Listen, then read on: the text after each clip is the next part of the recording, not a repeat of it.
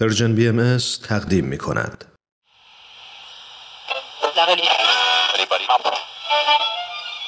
اینجا جا بجاست. صدای ما را از Persian BM میشنوید.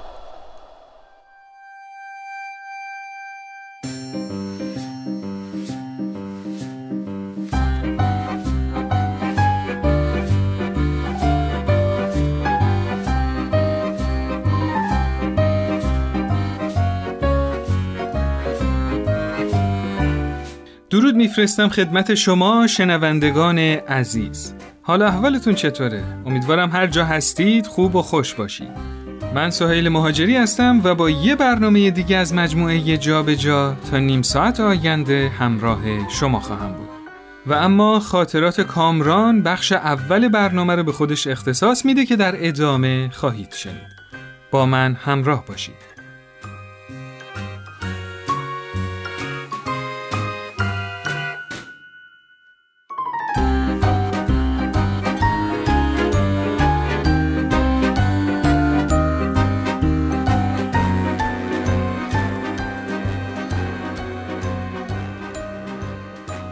داشتیم می‌رفتیم مهمونی. تازه پشت لبم سبز شده بود و بزرگترین مسئله زندگیم زیبایی بود. بابا بزرگم داد زد بچه جون بودو دیگه. تقریبا یه شیشه ژل موی کتیرا رو سرم خالی کردم تا بتونم موهامو به راه راست هدایت کنم. جوش صورت و موی وز از چالش های بزرگ همسن و من بود. بچه های دهی شستی به قدرت مهار کنندگی ژل موی کتیرا واقفن. البته چالش های خودشم داشت. کتیرا که خشک می‌شد، موها یه جوری مثل سنگ صف می‌شد که دستگاه تخریبم نمی‌تونست تکونش بده. ولی کافی بود دستت به موهات بخوره، کلت پر می‌شد از پوسته های سفید. اون وقت بود که باید هر طور شده به آب دسترسی پیدا می‌کردی تا دوباره به موهات آب بزنی ولی چون موها خیز می‌شد دوباره وز می‌شد.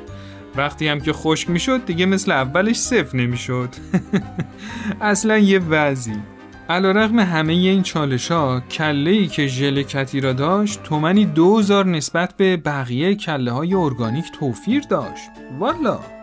خلاصه با یه شلوار لی راسته و کت تک اومدم بیرون. از بابا بزرگم که یه دست کتشلوار پارچه‌ای تنش بود پرسیدم تیپم چطوره؟ گفت عالی بابا جان عالیه گفتم واقعا؟ گفتش آره بابا جان خدا رو شکر به یکی از سوالای بنیادی زندگی قبل مرگم پاسخ دادی بابا این که میگن عقل به سن آدما نیست و کوچیک و بزرگ نمی‌شناسه دیگه همینه دیگه بابا چشام برق زد خداییش بابا بزرگم تا حالا اینطوری ازم تعریف نکرده بود. گفتم خب بابا بزرگ چه سوالی؟ جواب داد والا همیشه برام سوال بود که شترگاف پلنگ چه موجودی می‌تونه باشه بابا؟ با دیدن این ریختت دیگه کاملا متوجه شدم. بعد یهو قاطی کرد و داد زد. بچه جان تو عقل نداری؟ تو اون کلت عقل نیست آخه. این چه افتضایی تنت کردی. گفتم بابا بزرگ کجای کاری؟ این لباس اوج خلاقیته. بچه این خلاقیت که هیچ حماقیت هم نیست آخه که. گفتم یعنی چی اون وقت؟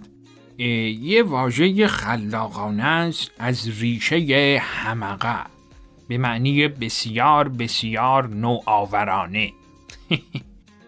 بله تو همون لحظه بود که نه تنها معنای تقابل سنت و مدرنیته رو همچی خیلی عمیق درک کردم در این حال به مفهوم هارمونی و هماهنگی هم فکر کردم. هرچی بزرگتر شدم دیدم چقدر پیچیده است که جامعه ای درست کنیم که هم افراد بتونن متفاوت باشن و هم تفاوت همو بپذیرن. در این حال چقدر به خلاقیت نیازه تا این تفاوتها با هم هماهنگ بشن و ترکیبشون به قول پدر بزرگم شترگاف پلنگ یا هماغانه نشه.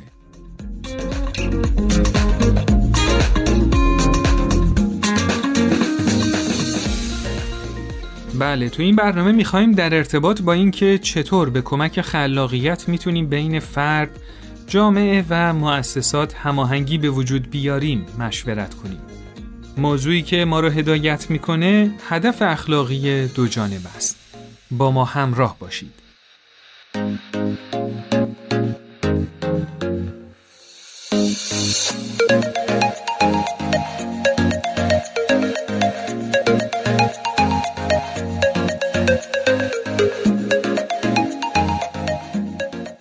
خب رفقا خیلی خوشحالم که بهتون بگم. امروزم این شانس رو داریم که دقایقی رو با دینا جان باشیم و از تجارب ایشون و دوستانشون در عرصه جامعه سازی بشنویم. ممنونم سهر جان. هر بار دعوتم می‌کنی؟ از اینکه احساس می‌کنم این فرصت رو دارم که بخشی از خاطرات بسیار موثر اشخاصی که توی رسانه ها کمتر خونده شنیده یا دیده میشن رو بیان کنم خیلی حس مفید بودم می‌کنم. خب حالا با این تعریفی که از برنامه کردی حتما جلسه بعدم دعوتت می‌کنیم. حالا از شوخی گذشته برنامه ما اتفاقا به جایی رسیده که نیاز داریم در مورد یه سری مفاهیم انتظایی برامون مثال بزنیم. من خیلی مشتاقم بدونم چطوری میشه که یه جامعه یا مؤسسه به جای اینکه دست به کنترلگری بزنه به پرورش قوای افراد اون جامعه کمک کنه. حالا تو اون صندوقچه یه خاطرات و تجاربت مثالی برای این سوالم داری؟ بله تا دلت بخواد بذار برات از تجربه مدارس جامعه بگم تا حالا اسم مدارس جامعه رو شنیدی؟ راستشو بخوای فقط اسم مدارس دولتی، نمونه مردمی، غیر انتفاعی و نهایتش تیزهوشان شنیدم خب می‌تونی بگی تو همه مثالایی که زدی صاحب یا مالک این مدارس کیه؟ خب یا آموزش پرورشه یا یه هیئت مدیره داره که سهامدارشن یا یه درصدی از سهامش رو در اختیار خانواده ها قرار میدن. خب ولی مدرسه جامعه یه ایده خیلی خلاقانه یه که مالک این مدرسه نه دولته خب. نه چند نفر هیئت مدیره که در واقع سرمایه گذار به حساب میاد چه جالب مالک این مدرسه جامعه کل اهالی جامعه محلی هن. یعنی مدرسه به نام اون جامعه محلیه و همه اهالی تو ساخت، تأسیس و تامین هزینه ها و استخدام معلمین و تهیه محتوا به طرق مختلف مشارکت دارند. حالا بگو چطوری؟ خب چطوری؟ ببین همچین مدارسی عموما تو جوامع تأسیس میشه که یه حس تعلق به اون جامعه محلی در اهالی وجود داشته باشه. خب در عین حال بخشی از این اهالی نسبت به آینده فرزندانشون من باشن و احساس مسئولیت کنن. بله. همچین افرادی عموما می‌تونن تشخیص بدن که جامعهشون با چه خطرات و بحرانهایی روبروه و این خطرات چطور می‌تونه روی نسل بعد تاثیر بذاره. بله. خب این افراد عموما به جای اینکه راه حل های دم دستی تر مثل مهاجرت از جامعه یا انتقاد کردن و انتخاب کنن شروع می‌کنن به مشورت با سایر اهالی. ماجرا از جایی شروع میشه که چند نفر عملیت خودشونو پیدا می‌کنن. خب به مرور اگه تو اون جامعه یه فهم جمعی در اثر مشورت و گفتگو درباره تعلیم و تربیت کودکان و نحوه مواجهه با بحرانها شکل بگیره منتج به ایجاد یه اراده جمعی میشه. بله. یعنی تو این شرایط هر کی یه مسئولیتی به عهده می‌گیره. یه عده یا همه اهالی توی اهدا یا خرید زمین مشارکت می‌کنن. یه عده توی ساختنش و به همین ترتیب به پیش میره. پایه اول مدرسه تأسیس میشه. با هزینه خود اهالی معلم استخدام میشه و سال به سال به پایه های مدرسه اضافه میشه. چه جالب. محتوای درسی مدرسه جامعه هم بر اساس نیازهای همون جامعه تدوین میشه بله. و مورد استفاده قرار می‌گیره و در روند پیشرفت مدرسه بر اساس تجربی که به دست میاد بله. مورد بازنگری و ویرایش قرار می‌گیره. با این حساب اگه بخوایم به سوال اول بحثمون برگردیم شما داری مدرسه جامعه رو به عنوان یه مؤسسه مثال می‌زنی که هدف شکوفا کردن فرهنگ افراد یه جامعه است درسته؟ بله درسته مدارس امروزی دستاورده قابل توجهی برای جوامع داشتن و در عین حال منتقدین زیادی هم دارند. درست. یکی از اونا ایوان ایلیچه و یک کتاب به نام مدرسه زدایی از جامعه رو نوشته که مطالعهش رو پیشنهاد می‌کنم. چه جالب. بله یکی از انتقادایی که به مدارس میشه اینه که سازوکار مدارس طوریه که کودکان رو بر اساس هنجارها و فرهنگ قالب جامعه اجتماعی کنه. بله. در واقع همچین مدارسی اراده دولتها یا مالکین و صاحب امتیازانش رو به ذهن کودکان تحمیل می کنند. بله. در برابرش مدارسی داریم که بیش از حد به فردیت کودک توجه می کنند که امیدوارم در آینده فرصتی باشه که بیشتر در این مورد مشورت کنیم. انشالله منتها مدارس جامعه تلاششون اینه که اراده یه جامعه محلی رو ظاهر کنن. به رشد فرهنگ اون جامعه همانطور که از فهم جمعی اون جامعه ادراک میشه کمک کنن.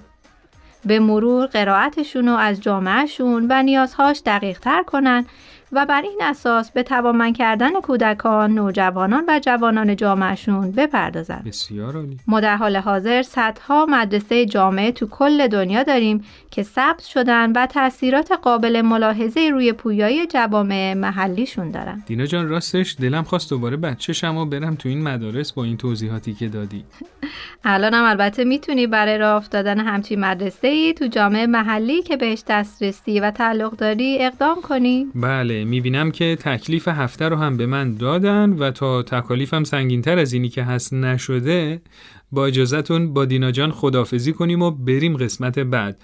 البته دینا جان من ابتدای صحبتمون شما رو برای جلسه بعد پیشابیش دعوت کردم. یادتونه دیگه؟ بله به امید دیدارتون تا هفته آینده. خدا نگهدار. چشماتو وا کن. یه نگاه به خودتو دنیا کن. اگه یه هدف تو دلت باشه می‌تونه کل دنیا تو دستای تو جاشه. جاده دنیا می‌سازه واسط کابوس و رویا. یکی بیداره و یکی خوابه. راه تو مشخص کن این یه انتخابه.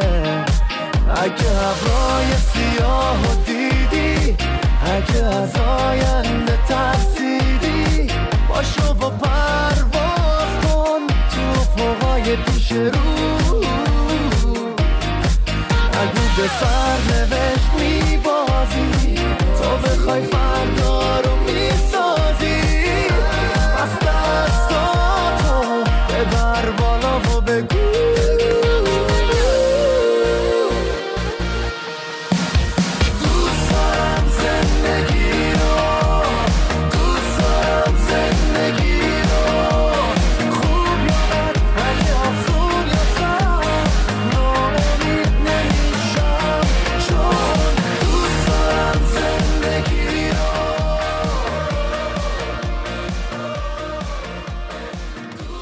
خب همراهان عزیز همچنان با مجموعه جابجا در خدمتتون هستیم با شماره تلفن 201 240 560 2414 در تلگرام و واتساپ می‌تونید نظرات خودتون رو برامون بفرستید.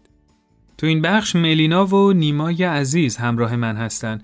بچه ها سلام، مرسی که امروزم وقتتون رو به من دادین. سلام بر شما و ملینای عزیز مرسی از دعوت مجددتون سلام خیلی ممنون از دعوتتون خب ما تو برنامه قبل اشاره کردیم که چطور وقتی به سمت تحول یه اجتماع حرکت می‌کنیم باید ماهیت فرد، جامعه، مؤسسات و همینطور روابط بین اونا تغییر کنه. نیما جان این عبارت خیلی کلی نیست؟ به نظرت میشه توصیف دقیق تری از این تغییر و تحولات داشته باشیم؟ بله حتما. من معمولا هر وقت به مفهوم اجتماع فکر می‌کنم یاد ارکسترهای با شکوه یانی میفتم بله. که هر ساز تو این ارکستر صدای منحصر به فرد خودشو داره. درست مثل هر فرد تو جامعه که شخصیت و عاملیت خودش رو داره و نقش خودش رو ایفا می‌کنه درسته ما مجموعه از سازها رو داریم که بادی هن. مجموعه دیگه از سازها ذهی هن. مجموعه از سازها کوبه‌ای هن. یه دسته دیگه سازهای الکتریک بله ما تو اجتماع هم جوامع گوناگونی داریم که به صورت محله ها، دهکده ها، قومیت ها، اصناف و موارد دیگه هستن بله خب حالا بچه می‌تونید بگید تو ارکستر چه بخشی کار نهادها و مؤسسات رو انجام میده؟ خب قاعدتا رهبر ارکستر. بله. منم فکر می‌کنم شاید آهنگساز و تنظیم کننده هم به نوعی در نقش هماهنگ کنندگان و هدایت کنندگان قوای سازها و نوازنده ها باشن. بله بله. و همینطور سایر نهادهایی که مکان تمرین رو فراهم می‌کنن. یا ممکنه اسپانسر پروژه باشن بلیت میفروشن تبلیغات می‌کنن و امثال اینجور کارا نیما جان به نظرم تو این مثال شما بین دو مفهوم اجتماع و جامعه تمایز قائل شدی درسته؟ دقیقا اجتماع یا سوسایتی از مجموعه افراد. مؤسسات و جوامع یا کامیونیتی تشکیل شده بله مثلا مجموعه جوامع روستایی و محله های شهری توی یک کلان شهر که یه اجتماع می‌تونه باشه قرار می‌گیرن درست. نیما فکر کنم فقط شما با کنسرت های یانی خاطره نداریم.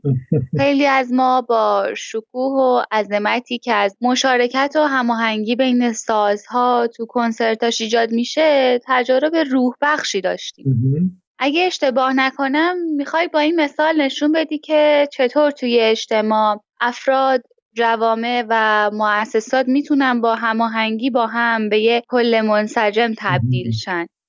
که فراتر از توان تک تکشونه و خیلی موثرتر از وقتی هن که بخوان با هم رقابت کنن. بله. بله کاملا.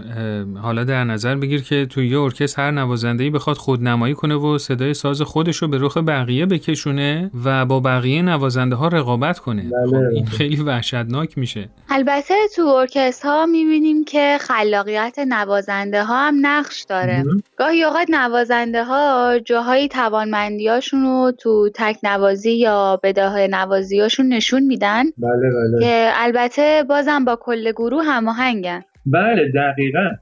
گافمن هم که یک جامعه شناس معاصره جامعه رو به یه صحنه نمایش تشبیه می‌کنه که هر کدوم از افراد دارن توی اون نقشاشون رو ایفا می‌کنن. بله. البته من با ملینا کاملا موافقم که خلاقیت هر فرد هم خیلی توی این تشبیه مهمه. درست. درست مثل یه بازیکن تیم فوتبال. مثلا لیونل مسی علاوه بر این که تو پست مشخصی بازی می‌کنه اما خلاقیت های فردیش هم خیلی مهمه بله. در این حال خلاقیتش رو تو هماهنگی با تیم ارائه میده. بله درسته.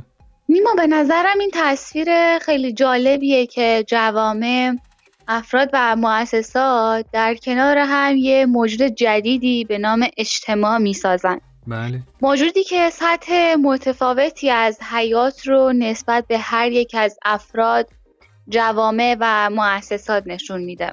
ملینا جان به این سطح متفاوت از حیات که اشاره کردی میشه یه مثالم بزنی؟ شاید تشبیه جامعه به بدن به عنوان یه ارگانیسم بتونه مثال جالبی باشه. خب. بدن از چند میلیارد سلول تشکیل شده. اما این سلول ها در قالب بافت ها سازماندهی شدن و عملکرد خاصی رو ایفا می‌کنن. بله. هر چند ده میلیون سلول یه بافت رو تشکیل میده. مثل قلب. درست. چشم و گوش و مغز هم هماهنگی بین این بافت ها رو تأمین می‌کنه. بله. همه این سلول ها و بافت ها در تلاشن با مشارکت و هماهنگی با هم حیات هیکل انسانی رو تحقق ببخشن. درست. هیکل انسانی سطحی از حیات به نام آگاهی رو فراهم می‌کنه که خیلی فراتر از سطح حیات سلول ها و حتی بافت هاست بله و من فکر می‌کنم برای خود سلولی که تو بدن انسانه بله. امکانات و امتیازاتی وجود داره. نسبت به وقتی که یه سلول تنها و بیرون از بدن باشه. درست. مثلا برای سلولی که توی بدنه تامین غذا به کمک میلیون ها سلول دیگه از طریق جریان خون اتفاق میفته یا در برابر آسیب ها و بیماری ها بله. توسط گلبولای سفید خون محافظت میشه والا من که به شخصه ترجیح میدم به جای اینکه یه سلول تنها باشم که برای بزرگتر شدن با بقیه سلول ها در تضاد و رقابت باشم عمرم و وقف ایجاد یه کل ارگانیک یا در واقع همون هیکل انسانی کنم. سوهر تو هیچ وقت یه سلول تنها نخواهی بود. ما همیشه کنارت میمونیم. مرسی مرسی. اما جدا از شوخی در مورد اجتماعات و حتی تمدن جهانی هم همینطوره. بله. شاید خیلی از انسانها تصوری از امکانات مشارکت و همراهی ندارن. در واقع وقتی ما روز به روز با بحرانهای بزرگتر جهانی مواجه میشیم معنای هارمونی و مشارکت بین فرد جامعه و مؤسسات معنی دقیقتری پیدا می‌کنه. درست. به نظرم به مرور درک می‌کنیم. به جای اینکه قوامون رو در نزاع رقابت و برتری نسبی از هم تحلیل ببریم و مشکلات اساسیمون بله.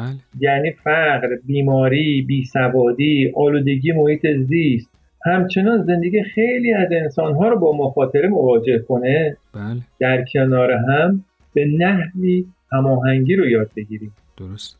اینطوری می‌تونیم در برابر همین بحران ها سطح متعالی تری از حیات اجتماعی رو تجربه کنیم که خیلی فراتر و توانمندتر از قوای تک تکمون بله. نه تنها قوای تک تکمون بلکه قوای تک تک جوامع و مؤسساتمون. بله درست. ما وقتی با بحرانهای پیش روی بشریت و جوامعمون مواجهیم به نظرم پای انتخابای اخلاقی مطرح وسط کشیده میشه. بله. یعنی هر تصمیم من به عنوان یه فرد در برابر یه بحران مثلا بحران محیط زیست هم روی زندگی خودم و هم روی جامعه موثره درست در واقع در زمانی که نیروهای مخرب در حال کارن حتی بی تفاوتی ما هم یه تصمیمه که روی تقویت نیروهای مخرب تاثیر می‌ذاره. درست. مثلا همونطور که سعدی مثال می‌زنه وقتی آتیش توی شهر میافته کسی نمی‌تونه اظهار بیتفاوتی کنه یا خدا رو شکر کنه که خونش آتیش نگرفته. بله. از این منظره که میگم هر واکنشی که نسبت به بحران نشون بدیم چون تو بست یا کنترل یا حداقل مدیریتش تاثیر داره ما با یه تصمیم اخلاقی مواجهیم. بله. چون اخلاق می‌خواد به ما کمک کنه که تصمیم های مناسبی بگیریم که در برابر آسیب ها حفظ بمونیم و رشد کنیم. حالا سوالی که مطرح میشه اینه که تو جامعه ای که ملینا جان مثال زد به نظرتون تصمیمای اخلاقی چه ویژگیهایی دارن؟ یعنی یه جامعه به عنوان یه کل ارگانیک فکر می‌کنید چطوری در برابر بحران ها حفظ میشه؟ سوهل جان لورکهایم یکی از پایه‌گذاران علم جامعه شناسی جامعه رو به یک کل ارگانیک تشبیه می‌کرده که هر یک از بابتا در همکاری با هم قرار دارن. بله. در این حال هر یک از اعضا برای حفظ حیات اون موجود زنده وظیفه ای دارن. درست ولی برای هر یک از اعضا خلاقیت یا عاملیت قائل نبود. هر عضو باید خودش رو وقف انجام وظیفهش می‌کرد. ولی ما تو مثالهایی که زدیم دیدیم چطور رشد سلول هم مهمه. بله. تشخیص و فردیت و خلاقیت هر فرد هم برای پویایی اون کل ارگانیک مهمه. در واقع اینطور نیست که اگه فرد فقط وظایفی که جامعه براش تعیین کنه رو انجام بده اون جامعه به پویایی می‌رسه. جوامع نیاز دارن که افراد خلاقیت انگیزه یادگیری و آگاهی خودشون تو تصمیماتشون مد نظر قرار بدن. درست جامعه شناسی مثل جورج هربرت که تو آمریکا کشوری که طی چند صد سال گذشته ساختارها و فرهنگش شکل گرفته زندگی می‌کرد هم به نقش کنش فردی تاکید داشت. بله. تو نظراتی از این دست عنوان میشه که ما می‌تونیم الگوهای جوامع انسانی رو از طریق بررسی کنشهای انسانها شناسایی و کشف کنیم. و اساسا همین کنش ها هستن که تو سطح وسیع الگوی جوامع انسانی رو شکل میدن به جای جالبی رسیدیم نیما جان. حالا اگه برگردیم به اساسی ترین اصلی که برای امید مطرح کردیم یعنی برابری. چطور می‌تونیم به این سوال پاسخ بدیم؟ وقتی اجازه میدیم تک تک اعضا تصمیم خودشونو بگیرن. بچه ها به نظرتون این کسرت آرا اختلاف ایجاد نمی‌کنه؟ ساحل جان بیا خودمون رو توی تک تک مثالهایی که زدیم تصور کنیم بله. وقتی توی شهر آتیش سوزی میشه یه فرد خلاق که خودش رو توی جامعه پویا و ارگانیک تصور می‌کنه در هر لحظه قاعدتا دو تا سوال از خودش می‌پرسه تا بتونه تصمیمای اخلاقی بگیره. درست. یکی این که من برای حفظ خودم باید چی کار کنم؟ دوم اینکه برای حفظ شهر و همشهریام چه نقشی می‌تونم بپذیرم؟ بله. همچین فردی برای هر دو سوال یه جواب پیدا می‌کنه و سعی می‌کنه تصمیم بگیره. بله. تصمیمی که هم به نیازه فردیش و هم به نیازه جمعی تا حد امکان پاسخ بده. جامعه ای که افراد زیادی توش به این نحو به تصمیماتشون فکر کنن بیشترین تاباوری و تجربه خواهد کرد.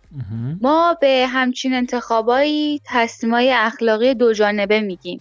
حالا شما می‌تونید ببینید که یه سلول در واکنشش در برابر یه عامل آسیبزا مثل ویروس چطور عمل کردی و انتخاب می‌کنه که هم به رشد خودش و هم به حفظ حیات بدن کمک کنه. درست. همین سوالا رو برای یه نوازنده ارکستر یا یه بازیکن می‌تونیم مطرح کنیم. وقتی در برابر بحران مواجه میشن. بله. در واقع همچین الگویی داره سعی می‌کنه ما جوامع، مؤسسات، اجتماعات و تمدن جهانیمون رو در برابر بحرانهای مشترکی که داریم مقاوم کنه.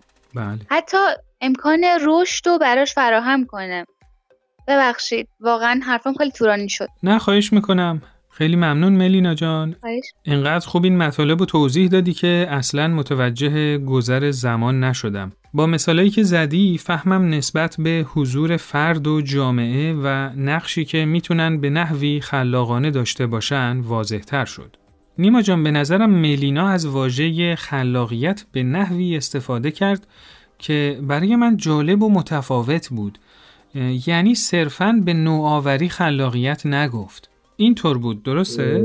دقیقا از این منظر خلاقیت صرفا تولید چیزی که پیشتر بوده نیست یا ابراز خودی که منحصر به فرده و می‌تونه از جامعهش منفک باشه یا در رقابت و تضاد با بقیه باشه بله همچین خلاقیتی در برابر نیروهای مخرب توانایی این که جامعه رو به سمت پویایی هدایت کنه نداره. باعث افزایش تاباوری جامعه نمیشه. در برابر نیروهای مخرب پیدا کردن راه حل هایی که هم نیاز فرد و هم نیاز جامعه رو در نظر بگیره کار ساده ای نیست. بله. یه ذهن روان و روح پویا می‌خواد که بتونه نیازهای خودشو جامعهش رو ببینه. بله. در برابر بحران منفعل نشه. بتونه یه راهکار به جهت برون رفت از شرایط پیشنهاد بده و تصمیماتی بگیره که خیر خودش و سایرین رو در نظر داشته باشه. بله. همچین خلاقیتی به انسجام و مشارکت جامعه کمک می‌کنه. درست و همچین خلاقیتی حقیقتا منضبطه. بسیار عالی نیما جان. وقت برنامه‌مونم رو به اتمامه. فقط به عنوان آخرین سوال ملینا جان با مثالایی که گفته شد فهم من نسبت به نقش فرد یک کمی روشنتر شد. ولی در مورد جامعه و مؤسسات تو یه اجتماع ارگانیک که هنوز ماهیت و روابطشون تغییر پیدا می‌کنه هم می‌تونیم صحبت کنیم؟ حتما. ساهل جان منتها این بحث یه کمی مفصله. اگه موافق باشی جلسه آینده در موردش صحبت کنیم. بله خیلی ممنون. ملینا و نیمای عزیز تا برنامه بعد خدا نگهدار. از هر دوتون خیلی ممنونم. عزیزان جان خدا نگهدار. منم تشکر می‌کنم. گفتگوی خیلی خوبی بود. خدا نگهدار.